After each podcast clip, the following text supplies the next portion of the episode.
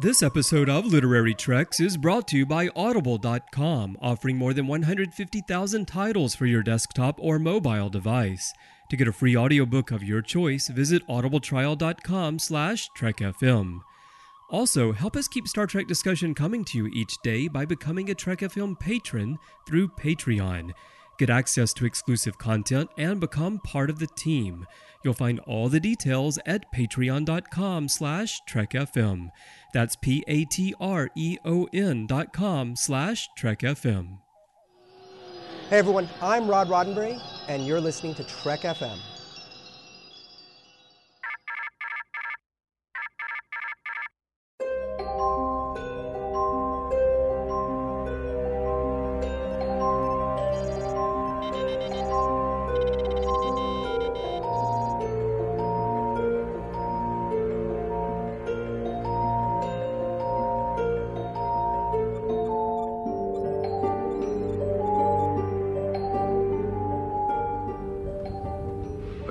These books?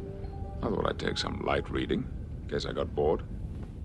Welcome, everyone, to another episode of Literary Treks. I am your co host here, one of your hosts here, um, Matthew Rushing. And with me, well, he's back from his super secret Section 31 mission. It's Dan Gunther. Dan, uh, everything go well in the mission? I mean, I know you can't really tell me too much, but uh, it's good to see you back alive. I am indeed back alive. Uh, it was a close call there, but, well, perhaps I've said too much. Well, yeah, Dan. Um, I, I don't want uh, to see one of those black uniformed men come in and drag you away uh, because, well, I know they have your computer bugged. So they're listening to this right now, even though we haven't released it yet. So, To be honest, Matthew, it wouldn't be the first time, but again, Yeah, I think I've said too much. ah, God, that was so annoying when that happened. I do have to say that was excellent editing that out, though. Thanks, thanks. I mean, well, you know, this is a family-friendly show, and some of the things that were said there uh, were just weren't appropriate for younger ears, and so Yeah, sorry about that. that's okay. I mean, you, you know what kind of happens when you're being drugged away by, well, uh, we can't say anymore. So, but luckily, Dan, uh, as you were gone, we were deluged with news, and um, you know, I didn't really want to talk about it to myself and to everybody else without your opinion because we had so much stuff come out in the last couple of weeks, and guys we're going to judge some books by their covers. I'm not even going to sing about them this week because we've got too many books and I don't have time to think of a song. But they released the three covers for the three novellas that we're going to get for the Star Trek New Frontier series, uh, The Returned. And each one of these, there's part one, part two, and part three. Dan, I got to say that part one has me sufficiently intrigued. I would agree with that. Uh, it's it's a beautiful cover. You know, this exciting kind of spatial environment going on with uh, an ambassador class starship in the in the foreground. Now, the Excalibur at the start of the New Frontier series was an ambassador class ship, and spoiler alert, I'm sorry to say that ship was lost at some point and replaced by a Galaxy class. So I'm really not sure what this story is or where it takes place in the timeline here, but that in itself has me definitely sufficiently excited. Well, see, and that makes me wonder if the returned is just the original Excalibur. Hmm, that could very well be. I know that listeners all over the planet are going to be crying out in horror when I say this, but I've never read a New Frontier novel. Uh, when they came out, it was just a time for me that it was very tough to be reading a lot of Star Trek novels, and I was just not able to get into the series. And of course, now where we are, there's like 12 books for me to catch up on someday. And I would love to do so because after reading Peter David's Captain's Daughter, I really enjoyed his writing style. And I'd love to be able to get into this and dive into this. And obviously, we'll be talking about these on Literary Treks. So I'm going to have to be doing a little bit of research. But yeah, I really love this cover. I think it is beautiful. And I've always enjoyed the Ambassador class ship, um, and I'm glad to see it on this cover. There's there's nothing like having a ship we don't see very often promoed, you know, on on a cover because uh, you know we're used to seeing the Sovereign or a Galaxy class, um, but uh, anytime we get something like the Aventine or this uh, ambassador class, which we're not sure of the registry number because you can't see it. cleverly, cleverly exactly. positioned.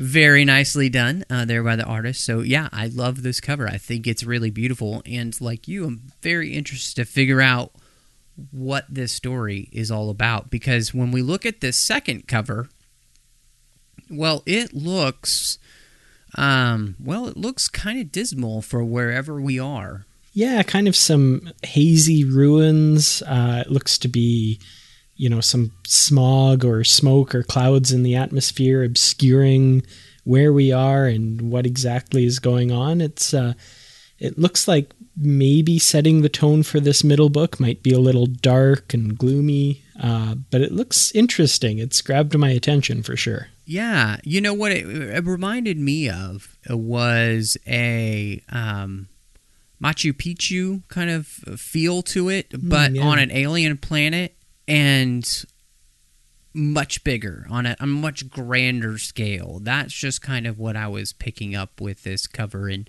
so yeah, I'm definitely intrigued by the fact that this is part two, and whatever this planet is, it doesn't look as if anybody's been there in quite some time, and it kind of looks like something catastrophic has happened. Um, which is strange because when we get to the next cover for book three, for part three, um, are they visiting Coruscant here? uh, have they have they jumped universes? I would almost say so. Um, if it weren't for those kind of pointy mountains in the background, I don't know how much of uh, Coruscant is left untouched by cities and stuff, but the foreground definitely looks like a vast metropolis, really high skyscrapers, gorgeous cityscape, basically. I yeah, this is again, it's so intriguing. I think this whole thing, this is just we would stamp this sufficiently intriguing because neither of us really has an idea, and I'm I'm not sure really anybody has quite an idea exactly what's going on.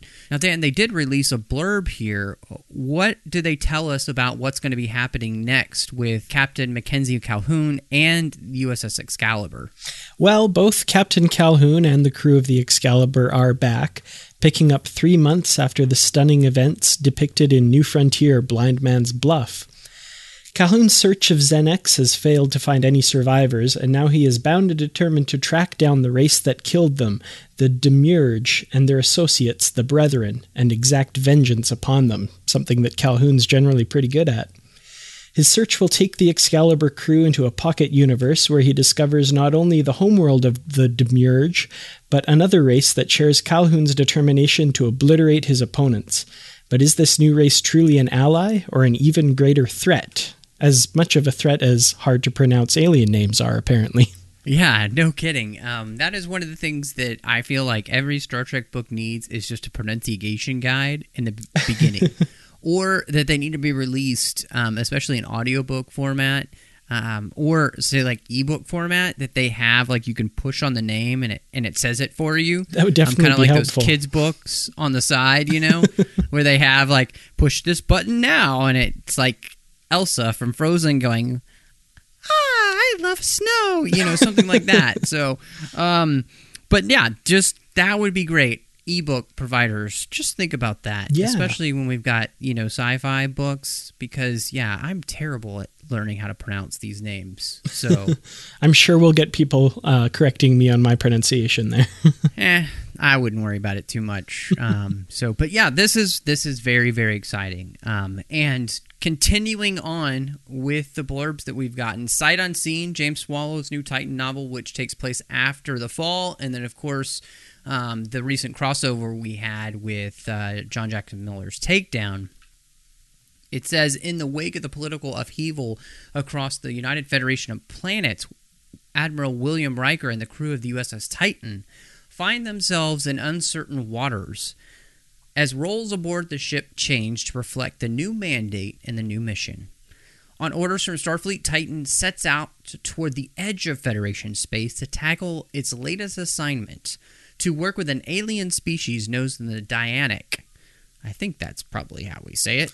Um, and who are taking their first steps into the galaxy at large as a newly capable, warp capable civ- civilization. But when disaster befalls the Dianic, the Titan crew discovers they have unknowingly drawn the attention of a deadly and merciless enemy, a nightmare from Riker's past lurking in the darkness. Friendships will be tested to the limit as familiar faces and new allies must risk everything in the fight against an unstoppable invader, or a horrific threat will be unleashed on the galaxy. Ooh, very ominous. Yeah. what threat could be from Riker's past, do you think? Well, I've seen some interesting speculation on that, and uh, I'm wondering if the key is lurking in the darkness. Do you remember that episode with the aliens that were abducting people from the Enterprise, and they made those clicks in the darkness while they while they experimented on the crew? That's kind of what popped into my head. That'll make writing the dialogue for them pretty easily. It'll just be like. It'll just be a series of clicks. Perfect. Page Yeah, after page of that. um, I can't wait. yeah, it'd be awesome. Well, knowing James, this is going to be great. Um, Absolutely. I have enjoyed James Swallow so much in his stories, and the idea too of, of how things are changing for the Titan will be really interesting. I mean, you have Riker aboard; he is the admiral at this point, and yet you know now you have Captain Vale. And so, just uh, seeing how all that works out is is going to be something that'll be interesting because we really haven't had a storyline in any of the Star Trek books where it's an admiral who's who's really been at the forefront. And uh, so I'm I'm really interested to see how this works out and I have enjoyed the Titan series for the most part and I'm very excited that we're going to be getting back to that specific Titan book. Definitely. And James Swallow in particular, his Titan books have been phenomenal. So I'm really looking forward to this one as well. Definitely. I mean, Synthesis and The Poison Chalice, I loved both of those and so I I can't wait to see what James has in store for us. Definitely. Well, um, we also have a new blurb for the fourth book in the Seekers series. Uh, and they just recently released the title of that, and that's going to be All That's Left. Uh, so this one's written by Dayton Ward and Kevin Dillmore, and of course features the USS Endeavour under Captain Khatami. So definitely looking forward to this one. Um, the blurb is initially charted by Starfleet probes dispatched to survey the Taurus Reach. The planet Cantrell 5 now plays host to a budding Federation colony as well as a combined civilian Starfleet exploration team. Ancient ruins of an unknown civilization scattered around the planet have raised the curiosity of archaeologists, anthropologists, historians, and other interested members of the Federation sci- scientific community. Together, they are attempting to shed light on the beings who once called this world home. After a large unidentified vessel arrives in orbit and launches a seemingly unprovoked orbital bombardment, the USS Endeavour responds to the colony's distress call. As they attempt to render assistance and investigate the mysterious ship, Captain Atish Khatami and her crew begin to unlock the astonishing secrets the planet has harbored for centuries. Does the survival of a newly discovered yet endangered alien race pose a threat not only to Cantrell 5 but other inhabited worlds throughout the Taurus Reach? I don't know, but this sounds like a fun mystery. Definitely. Um, I've really been enjoying the Seekers series. The uh, the first two books I thought were pretty interesting and a lot of fun, and I got to tell you, you know, continuing these characters from Vanguard, they uh, they were some of my favorite things in those books. So I'm definitely glad that this series looks like it's going to be around for a little while longer. it does look at least that we are going to get these two, and then who knows what's next. Uh, obviously, with David Mack being very busy Right. in the upcoming future, it would be hard for him to, I think, return to the Seekers series for a while. But this is exciting. I, I, I really did. I enjoyed the first two books. I think they were a lot of fun. Uh, obviously, in a very different vein than the Vanguard series, which had that dark Deep Space Nine feel to it. And in some ways, I think Vanguard may have been even darker than Deep Space 9 Mm-hmm. Um, so, uh, which is not a bad thing. No, not, definitely not. saying at all. I think it was something that m- uh, many people have so much enjoyed. In fact, so many people on the Babel conference found the Vanguard books and have just been devouring them and already done with the entire series. So. I'm glad for so many fans that this is continuing, and I'm excited to see where it goes. Absolutely.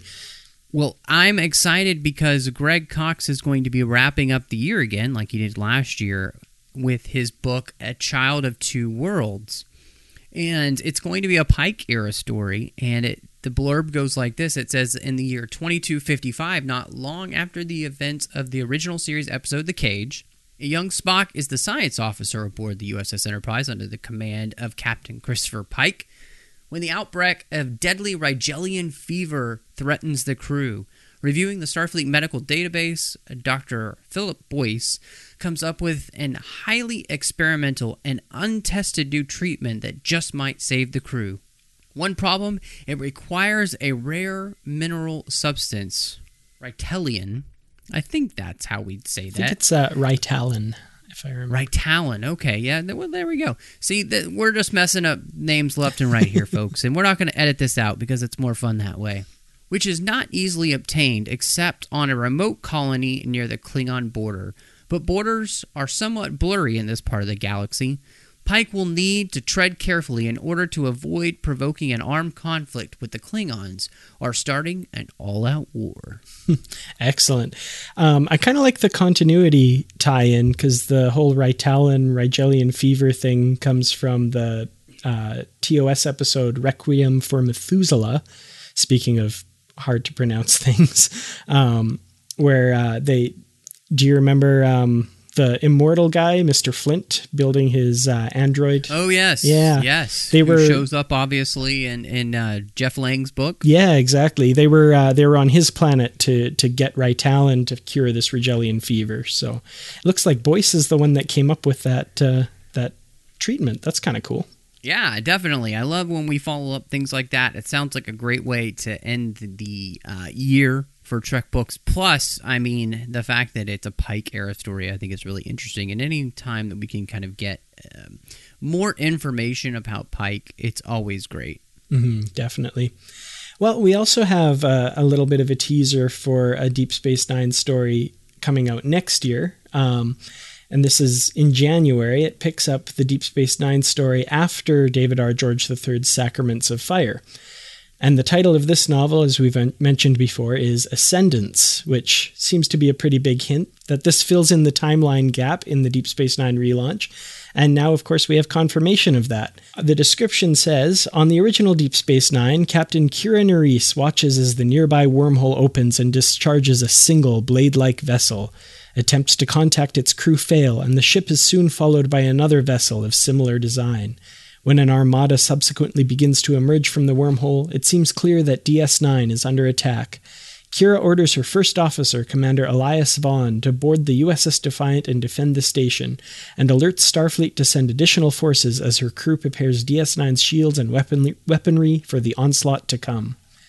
Meanwhile, on the lead ship, Iliana Ghemor considers launching attack on DS9 and finally ending the life of Kira, the fountainhead of all the ills in her miserable life. Her vengeance demands more than mere death, though it requires pain. Ghemor refocuses, choosing to follow her plan to mete out her revenge on the captain by first decimating the population of Bajor. Ooh, Ghemor up to her old tricks. This is really cool. Yeah, this is big stuff. Um, now, one of the questions that I have seen about this book, especially on Trek BBS, is obviously Sacraments of Fire does seem to be continuing the storyline that we got started off. That was you know, David R. George really laid the tracks for in Revelations and Dust, and left a lot of things hanging. Mhm. This book obviously seems like a flashback.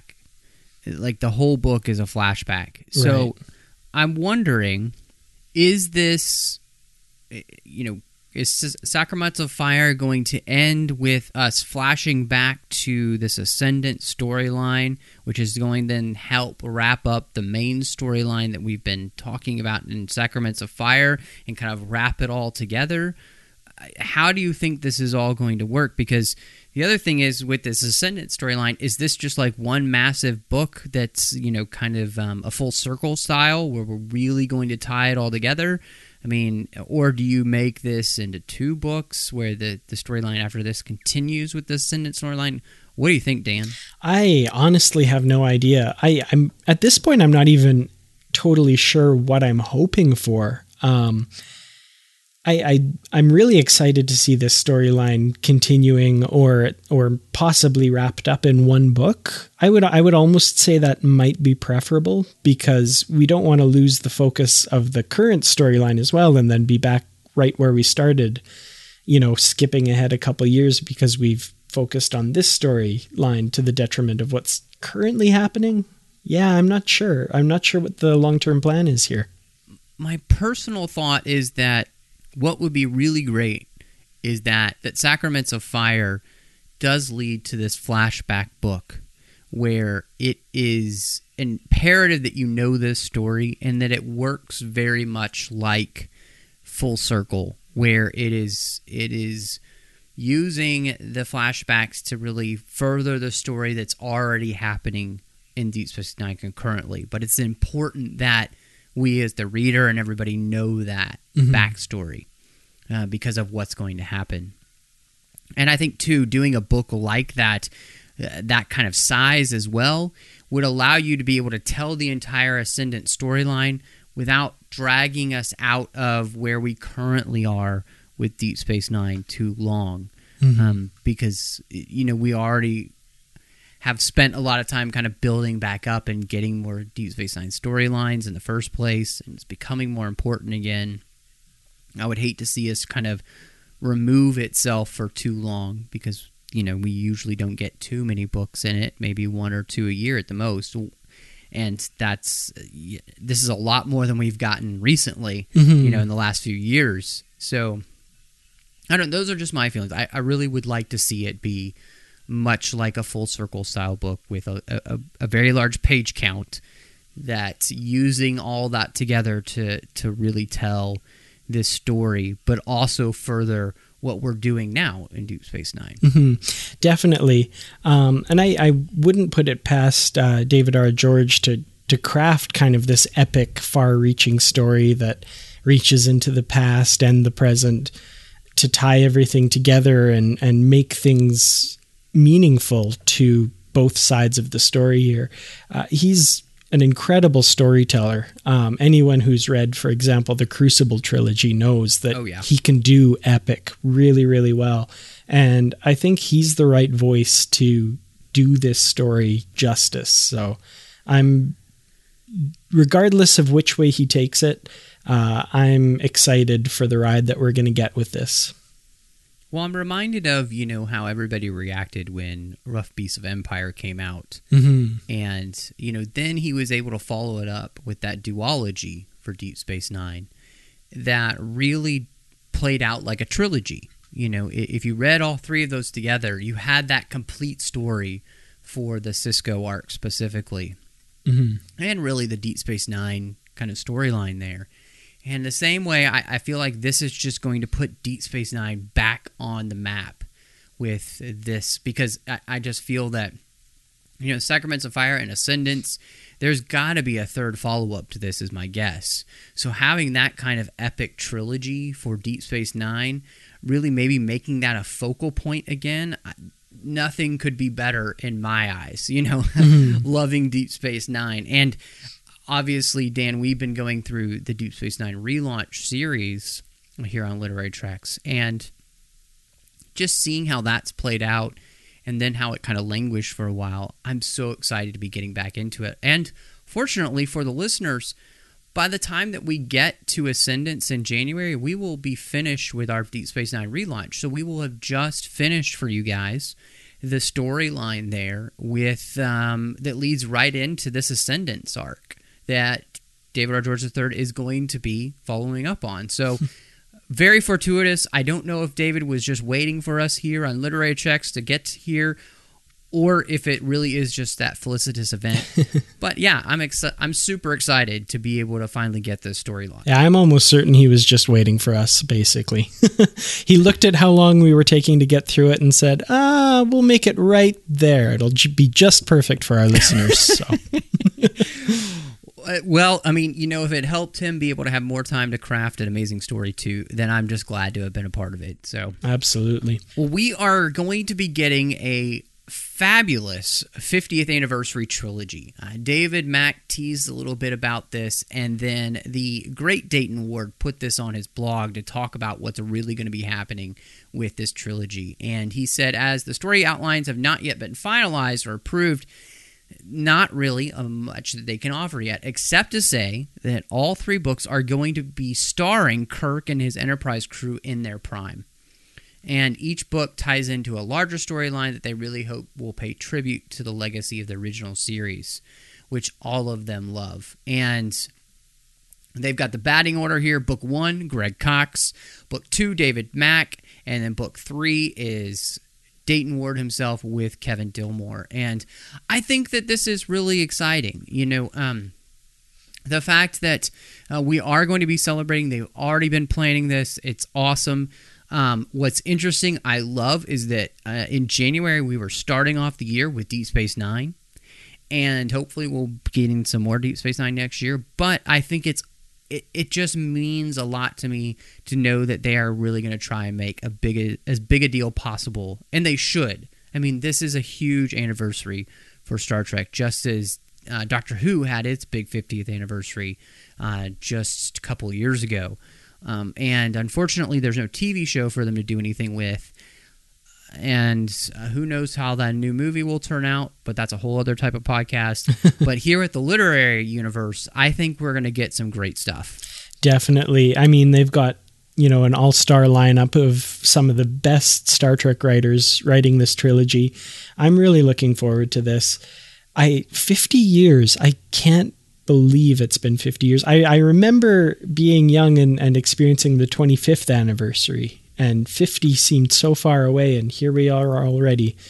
Um, I'm I'm excited to see what Pocketbooks has lined up for the entire year. I'm sure, like we've got this trilogy. I'm sure there's going to be lots of other things happening uh, with Pocketbooks and with other aspects of the franchise. This is going to be you know, a jubilee year for Star Trek fans. I'm pretty excited about this.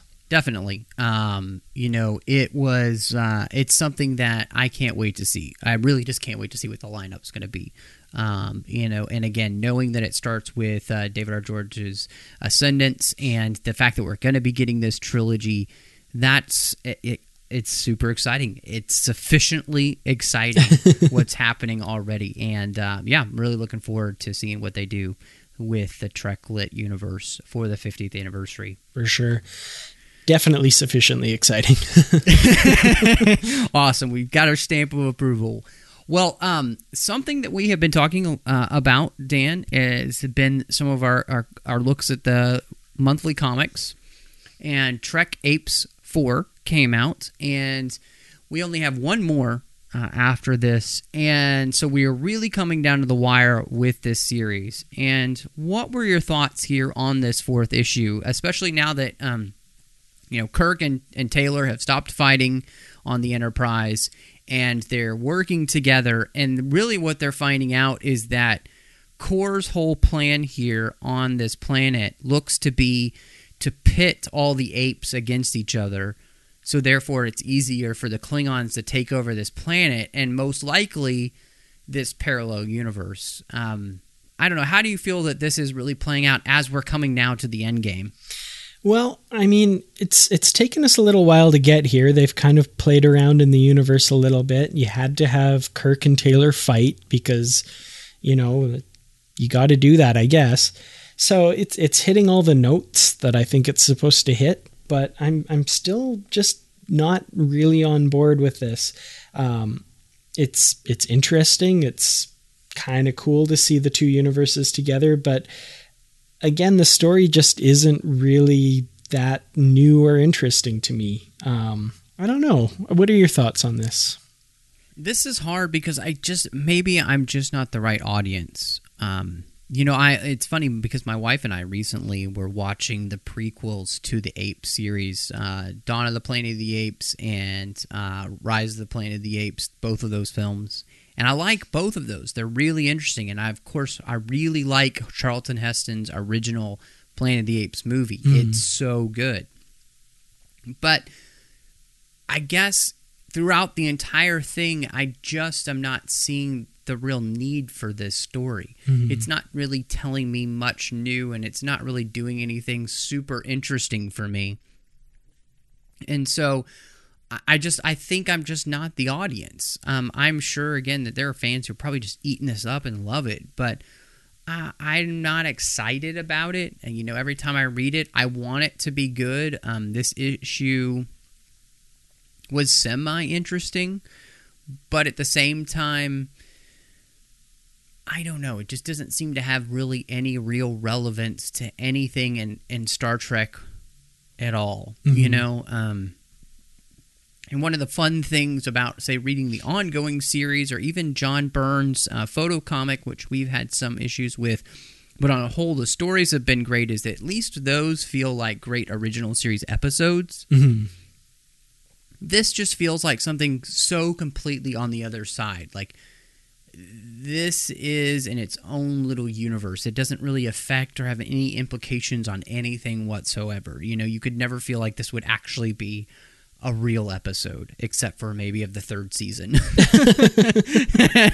um, so Not a yeah, I think compliment. that's- exactly. So I think that's really the frustration for me, and um, you know the the artwork isn't even all that exciting to me, and um, yeah. So we'll see how this ends. You know, I, I'll- I'm still interested to kind of see what they do to wrap it up, but I feel like too the story has been kind of lackluster as well. Like.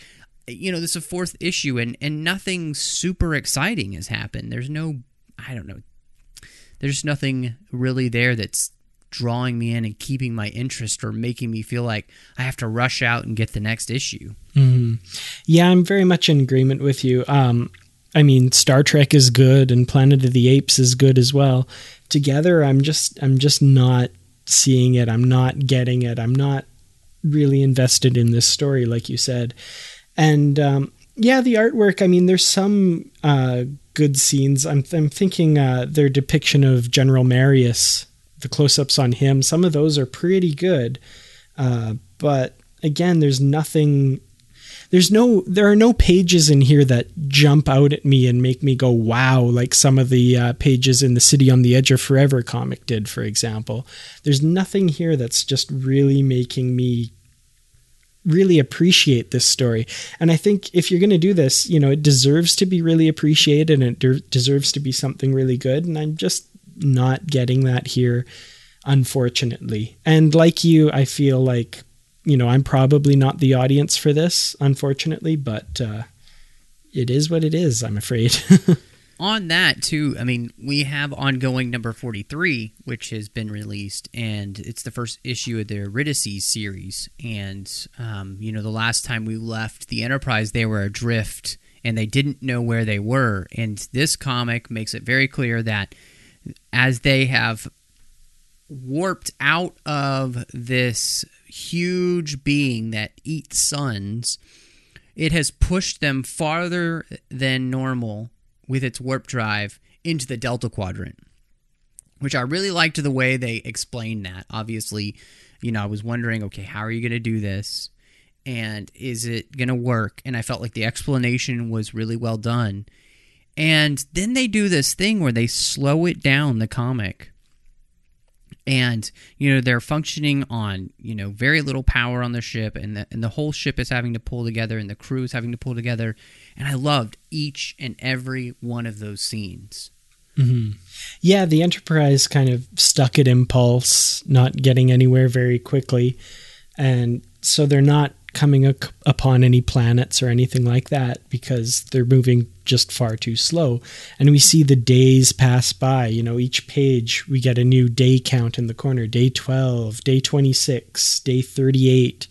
And they're still just kind of having to hang together and survive.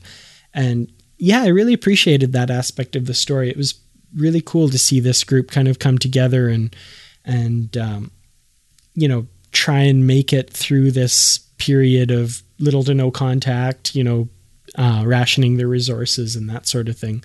Is uh, it created a really nice atmosphere. well what did you think about um, when eurydice shows up and the offer that she makes to them and obviously if you haven't read this we are going to spoil the end so spoiler alert.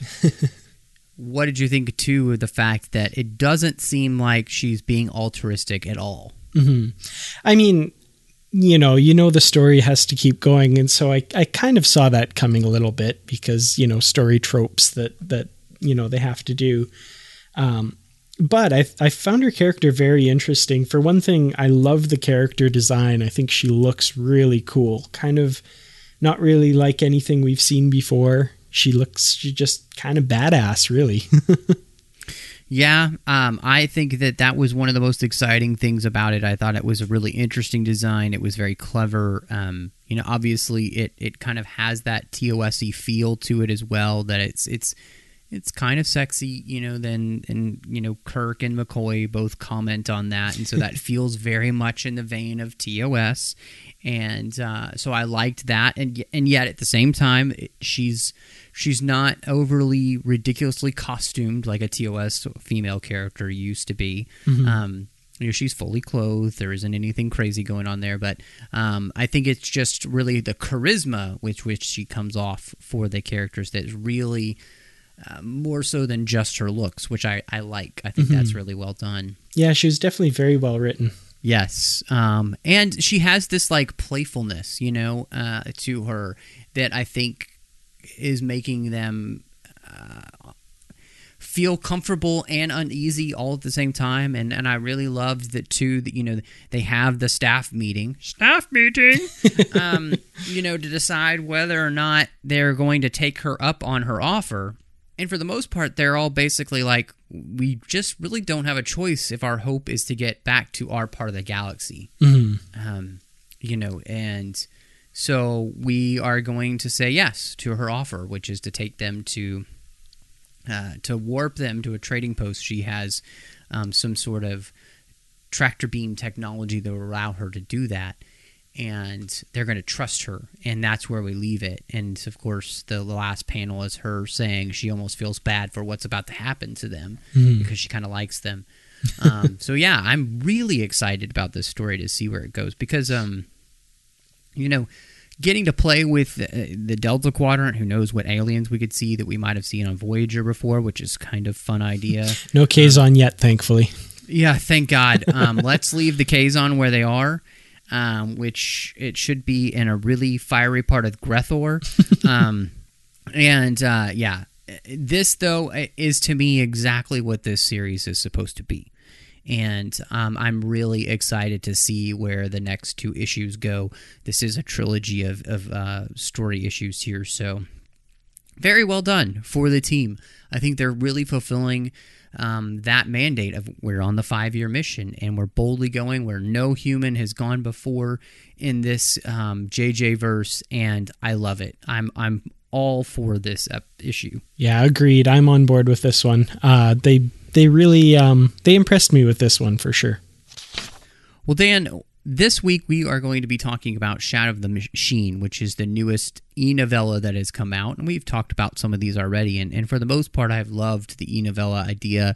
Um, it's been a lot of fun. And for me, I really love the time period that this was in because it was right after the motion picture. And to me, that is something that just has not been mined enough in the novels, especially when you realize that the Enterprise goes on goes on a whole other five year mission, which is awesome because they're doing it in the new Enterprise, you know, the the refit Enterprise.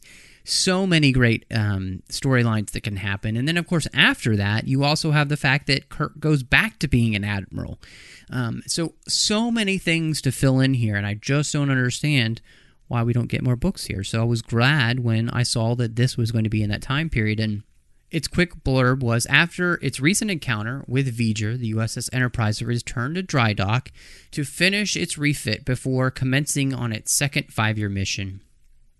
The crew has been granted a two week period of shore leave before preparations for their next voyage begins.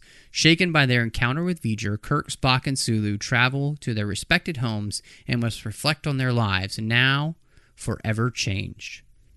Dan, one of the things that um, you mentioned here in the outline was just th- that our heroes are real people. And um, even sometimes in the novels, for TOS. I feel like we kind of forget this. And this was kind of a watershed moment for the TOS crew with everything that had happened with V'ger. I mean, Spock's life has turned completely upside down after leaving the Kolinahr. Um, Kirk has wrestled back the Enterprise from Decker and really he's strong armed Starfleet into getting the Enterprise back. And then, of course, you know, uh, McCoy has been drug out of, of retirement and, and most likely sipping, you know, Georgia mint juleps uh, down in Atlanta while, you know, he's probably open to practice. I mean, or a disco club. Has, yeah, every, exactly. The local disco club hitting that up every night. um, so everything has really changed for these characters. Geez, uh, Chapel is a doctor now. So seeing these people after this huge event was was I thought a great idea for a, a, Star Trek novella like this. Definitely, and I mean this is something that I've mentioned before. Uh, the the various uses these e novellas can be put to, and one of them is kind of the quiet, introspective character piece that maybe couldn't dominate a full length novel, maybe wouldn't sell, you know, as as much as maybe an exciting Borg invasion story or something like that. But in these e-novellas, they really the authors really have this latitude to kind of do a quieter story, a smaller story. And with this one, we get this nice quiet character piece for three of our heroes, Kirk, Spock, and Sulu. And I've always been a big fan of stories that bring um, our heroes back to Earth in this case, both literally and figuratively. Uh, and like you said, heroes can be larger than life, comic book type heroes, but it's really how they deal with these emotional moments that make them real people in the eyes of the readers or the viewers. Um, I like to think of the episode Family from The Next Generation, for example. Picard comes home to La Barre, France after his horrific ordeal with the Borg. And this story really felt like that for me, especially with Kirk's story, for example. Definitely. I, I think that is a great way to put this that this is TOS's family episode. Mm-hmm. And um, I really, really like seeing that because it's it's a it's a needed change. Um, you know, the, these characters do need time to sit down and reflect and think about what's gone on in their lives, and and especially I think the Kirk character. When you think about, and especially the things that they bring up in this novel through Kirk's story of everything that's happened to him and everything that is going on in his life at this moment, just what we know from other things, um, other novels, or, or really just the continuity of the storyline and what will come, we'll find out later on, you know, with uh, uh, the Wrath of Khan and things like that. Um, it's it's really well done. It's really interesting to be able to actually dig into a character like Kirk and, and figure out what's going on in his head, especially when, for the most part, what we see is the larger than life action hero. And um, yeah, I really like the fact that we are going to stop for a moment and take a breath with these characters and see them back on Earth. And, you know, again, specifically for Kirk, seeing him in Iowa, you know, where his family's from you know, we just don't know a lot about Kirk's family and his family life and how he grew up and all of those things in the original series universe. I mean, we know about his brother Sam or George, depending on you know who's talking and they, they which which name of his they use. Um, you know, we know a little tiny bit about his parents, but just not a lot. And I just loved the fact that we get that with him here, and um, yeah, that's it's a great idea for a story, and, and especially if you're going to do it with TOS, this is a good place to put it. I think mm. um, because you you can have that time to reflect. Now, saying that, this novel does have some continuity issues with some other novels, and there are some issues of where they don't mix, and maybe even the end of the motion picture. So, what we're talking about specifically is Ex Machina as well as the captain's daughter are two examples of things that don't quite line up. Does that bother you, Dan, or can you let that go? Well, this is kind of something that's not new. Um, in various Star Trek uh, properties, there have been, you know, different ideas of what happened. And, you know, there's not kind of a mandate that all of the novels have to mesh with one another. The only rule is that they have to agree with on screen canon, which is, you know, anything that was in a TV show or a movie. So, I mean, this is, they've done this before. However, part of me thinks, you know, for example, Ex Machina and The Captain's Daughter are two of my favorite novels. so, you know, it's kind of sad that they that these stories don't work together, but I'm I'm kind of happy to see it as an alternate take on the events. You know, not everything has to line up. Where it did kind of bug me a little bit more so though was at the end of the motion picture, for example, um, Scotty says to Spock something along the lines of, Oh, we can have you back to Vulcan in a few days. And Spock says basically, Oh, my business on Vulcan is complete. I have no intention to go back there. And then in this story, all of a sudden he goes back to Vulcan. And then, of course, there's Kirk's famous line, you know, set a course out there, that away. And apparently, in this case, that away means right back to Earth space dock. There's a little a little less dramatic than I would have thought out there that away would have been. Well, and the thing that I kind of was able to get in my head was there's a good chance that that may have been their intention, and then Starfleet was like, "Come back to Earth," Hmm.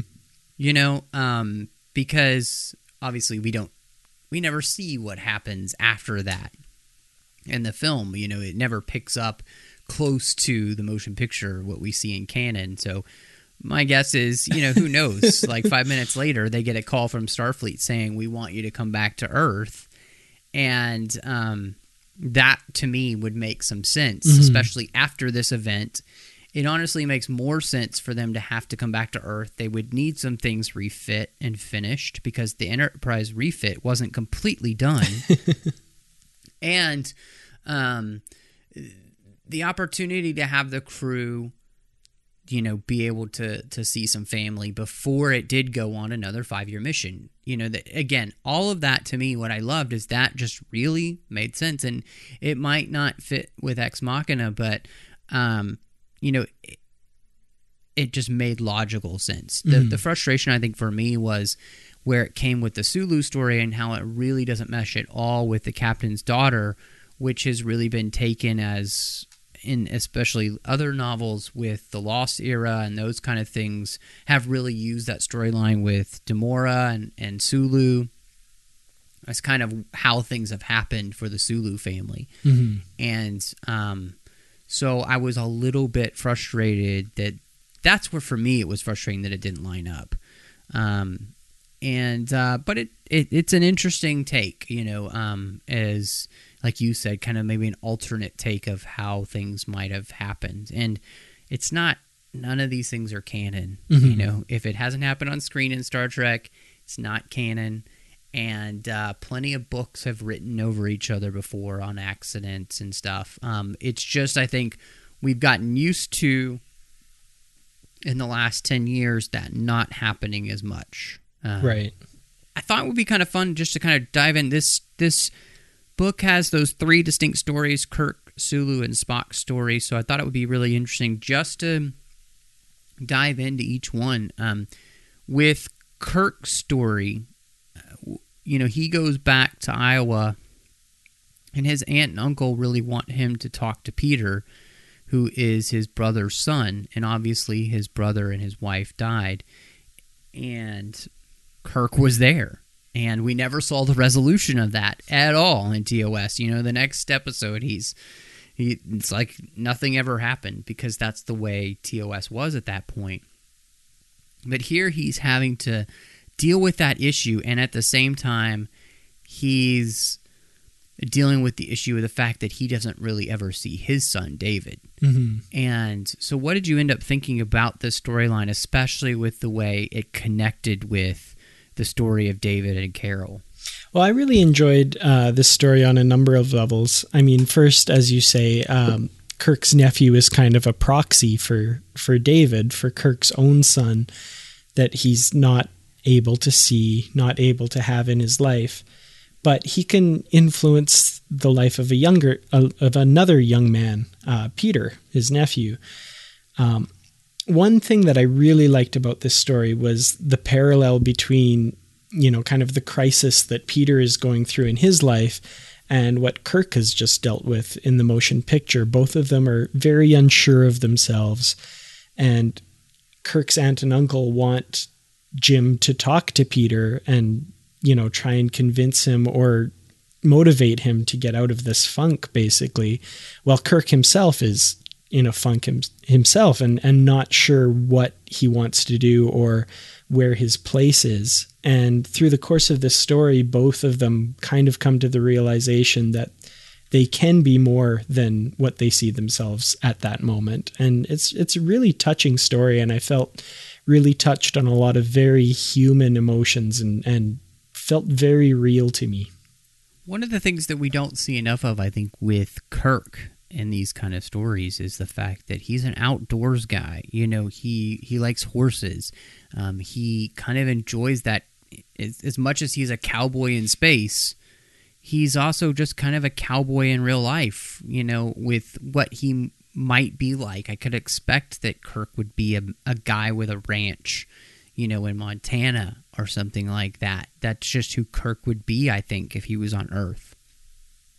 And I loved that you know he's back in Iowa, and that when I I felt like when he got there, you know he's he's probably got a pair of blue jeans on and a flannel shirt, and um, you know when he goes down to get a cup of coffee, um, you know this just seems like there's a whole part of Kirk that this would be his life, you know, if if he was on Earth um, and and who he would be. You know, he would be a cowboy if he was back in the 1800s, you know, early 1900s. That's that's who this guy would be, I think. Um, and I love seeing that side of him, and I kind of wish that we got to see more of that with him. Um, honestly, in some ways, I thought, man, wouldn't it have been great if this story had been Kirk, Spock, and McCoy going camping together.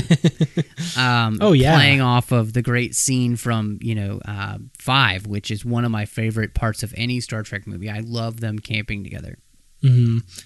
and I I could see. Yeah, I just I feel like this is something I would love to see more of. This type, this side of Captain Kirk. Um, and yeah, the story with uh, his his nephew was was really fantastic. Just uh, to me, I'll be honest, the Kirk story and the Spock story were the best parts of the book, and I just I really enjoyed what they were doing here with Kirk. Yeah, definitely. Um, they felt very real. I, uh, Kirk's story, especially. Um, that said, I also felt Sulu's story had kind of um, a real kind of realness to it in the in kind of the ways that life is sometimes very messy and things don't always work out the way you want them to or the way you think that they should.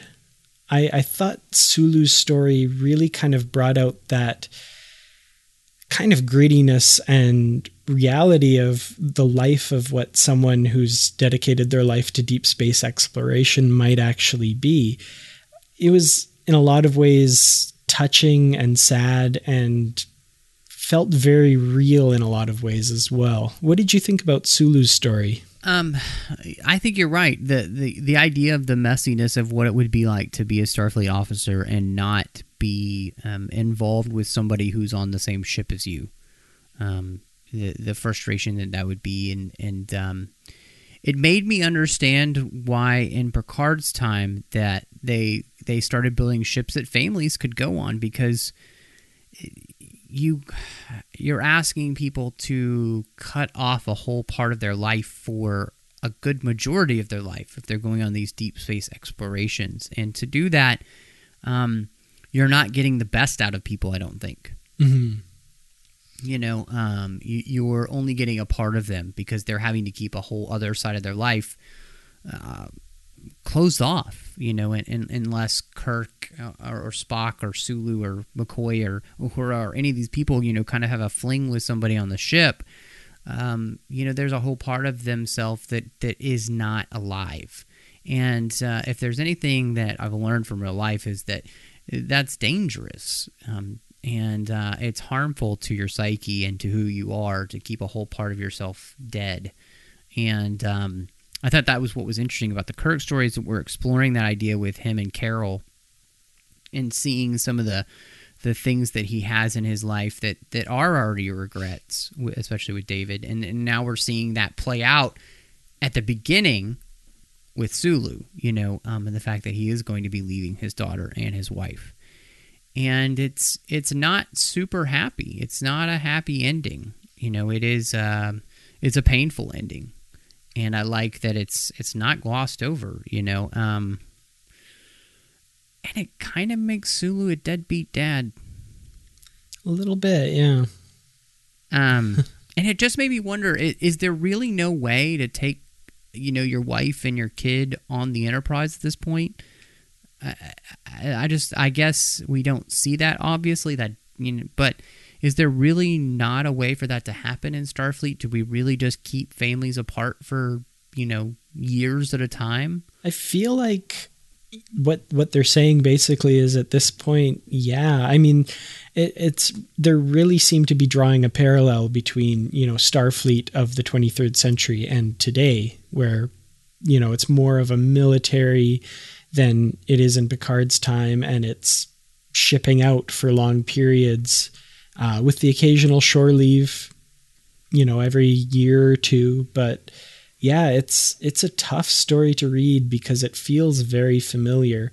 Um, not not a lot of experience with this in my life, but I know a lot of people who have had to have their families separated for long periods of time, and and I I think it's it's almost a um, a tribute or it's it's almost a, a good quality of this story that they don't take kind of an easy way out. They they really deal with the consequences of Sulu's decision and he kind of has to make his peace with it and it's tough, but it's what he ultimately decides and yeah, it's pretty sad.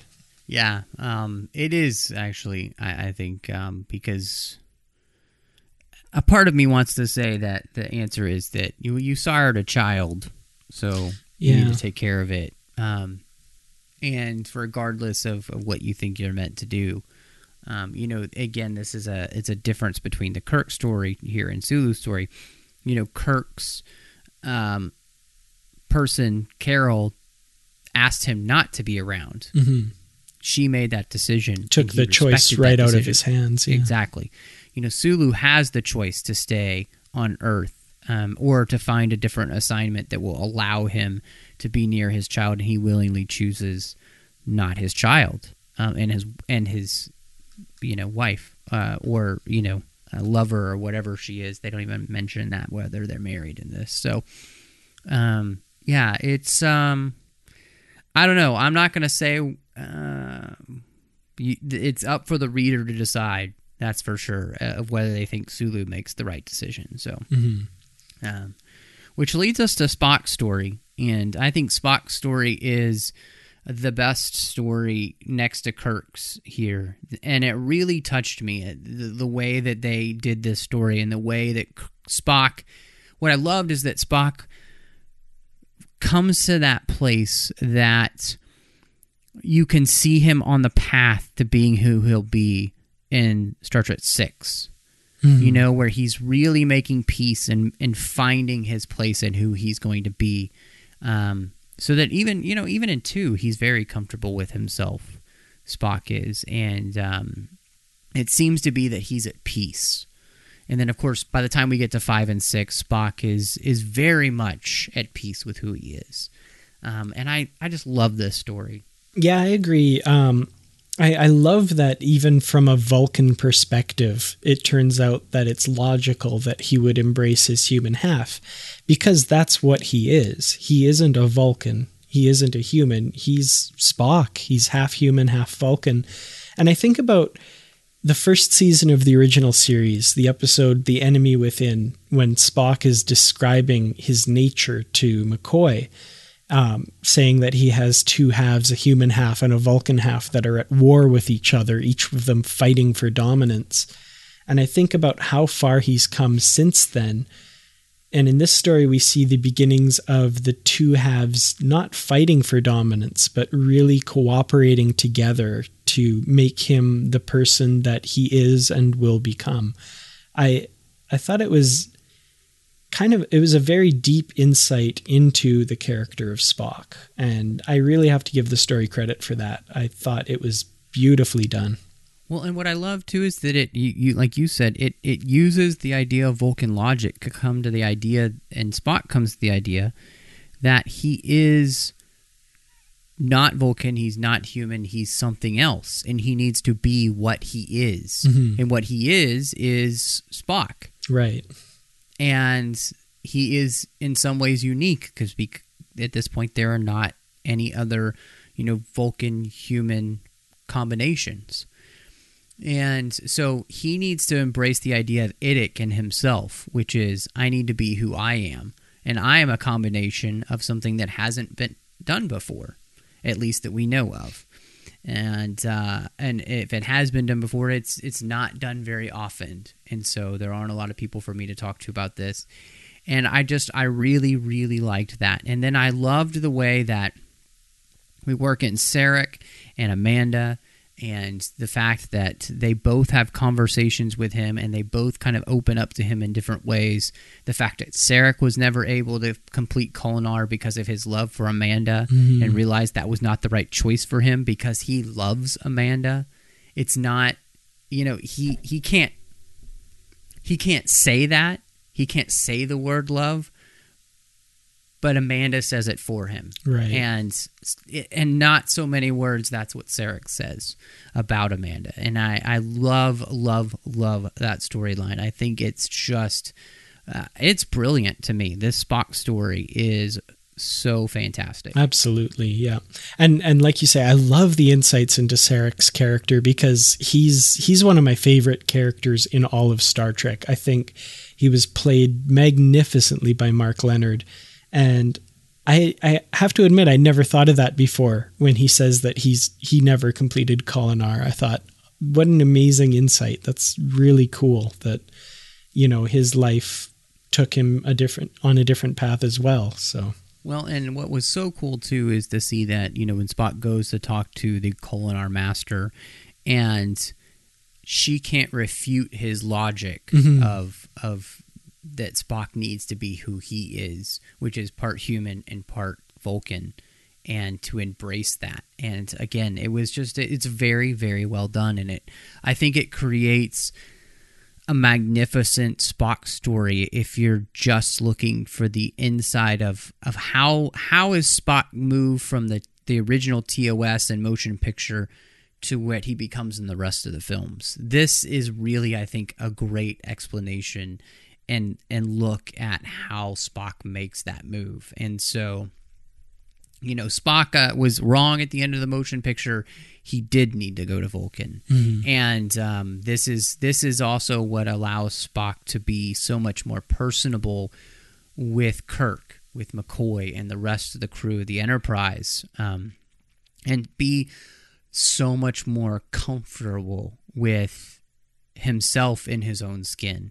It's it's awesome. So, um, kind of talking through the story like this, Dan, um, did it kind of change your final thoughts and maybe rating for the the novella as we've you know kind of talked through some of these issues that we might have had with the book? Well, I, I really did enjoy this story uh, from the get go. I mean, there are the continuity issues that we talked about, but again, I you know those are really minor. If if something's an impediment to telling a good story, then you know they should be kind of swept aside because this is a really good story. Um, again, like you said, especially the Spock story. I really enjoyed the Kirk story.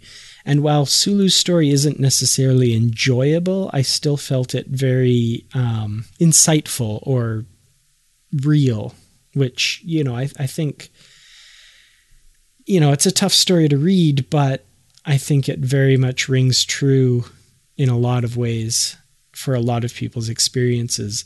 So, yeah, this story overall, I, I really have to rate it highly. I think um, on Goodreads, I gave it a very high rating as well. So, for this podcast, I think I'm going to have to rate it four burning barns out of five. Oh goodness. Well, um you know, talking through the story, I think uh, you helped me see even some more validity to the Sulu story, and that really actually has raised my rating in my my head of, of where this book is. I already enjoyed immensely the Kirk and the Spock stories, but with that, you know, I think that this is well worth the read. Uh, you know, forget about the continuity issues, like you said none of these books are canon anyway. So if we're talking about just telling a good story, hell, this is a great Spock story. This is a great Kirk story, and it's an interesting Sulu story. Um, and with it happening after the motion picture and dealing with the ramifications, I mean, we didn't even talk about the fact that Kirk is struggling with the decisions that he made with Decker. You know, did he make the right decision there by allowing him to, you know, join with the probe? Um, was it his fault because he was kind of selfish and pushing himself forward? All of those things really, really well done. And so I think for me, this book is four out of five hugs from Amanda. um, and uh, I think that everybody should go get it and read it because it's well worth it. And gosh, you can sit down and read this in an hour, and I think that you'll really appreciate it, especially for those stories of Spock and Kirk. Definitely. Well, Matthew, uh, I think we both agreed. Uh, Shadow of the Machine, well worth reading. Uh, we both rated it very highly, and I think that was a really good discussion. We really explored a lot of different aspects of this story.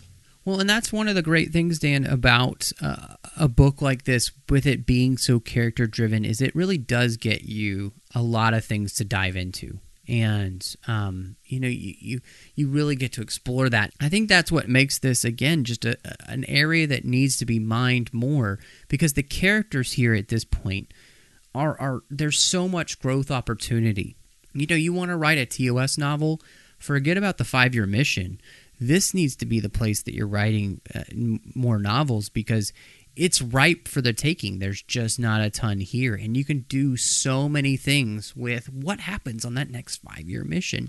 Where do Kirk and Spock and McCoy go and explore next? I mean, this is a fantastic place to be mining. And uh, the, the psyche of the characters is a fantastic place to be mining, especially as you're building towards what the heck is Kirk doing behind an admiral's desk again at the beginning of Star Trek Two? How do we get there? answer all those questions for us, uh, Trek authors, because uh, man, I'd love to have them filled in. Definitely. well, Dan, it has been a blast talking about Shadow of the Machine today, but of course, it's not the only thing we've been talking about Trek FM this past week. So here is a quick look at some of those other things you may have missed elsewhere on the network.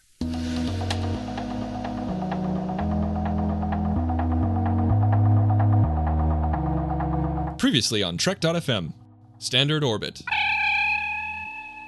not an overstatement, and you had said in your introduction that without without him and his hand guiding all of this, then then it's unlikely that two would have been what it was, and if it had not been successful, then it, it you know it probably would have meant the end of Star Trek at that point. Earl Grey.